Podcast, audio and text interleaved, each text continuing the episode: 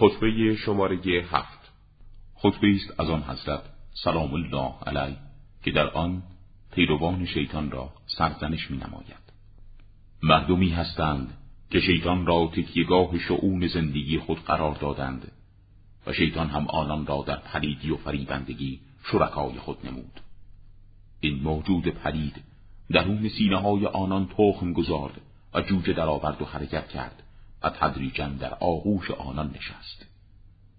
آن مطرود ازل و ابد با چشمان آنان مینگرد و با زبانهایشان سخن می‌گوید. نتیجه این شد که آنان را مرکبی برای راندن در لغزشگاه ها نمود و خطاب و انحراف را در دیدگاه آنان بیاراست. در زندگی رفتار کسی را پیش گرفتند که شیطان او را در سلطه خود شریک نموده و باطل را از زبانش بیرون بیاورد.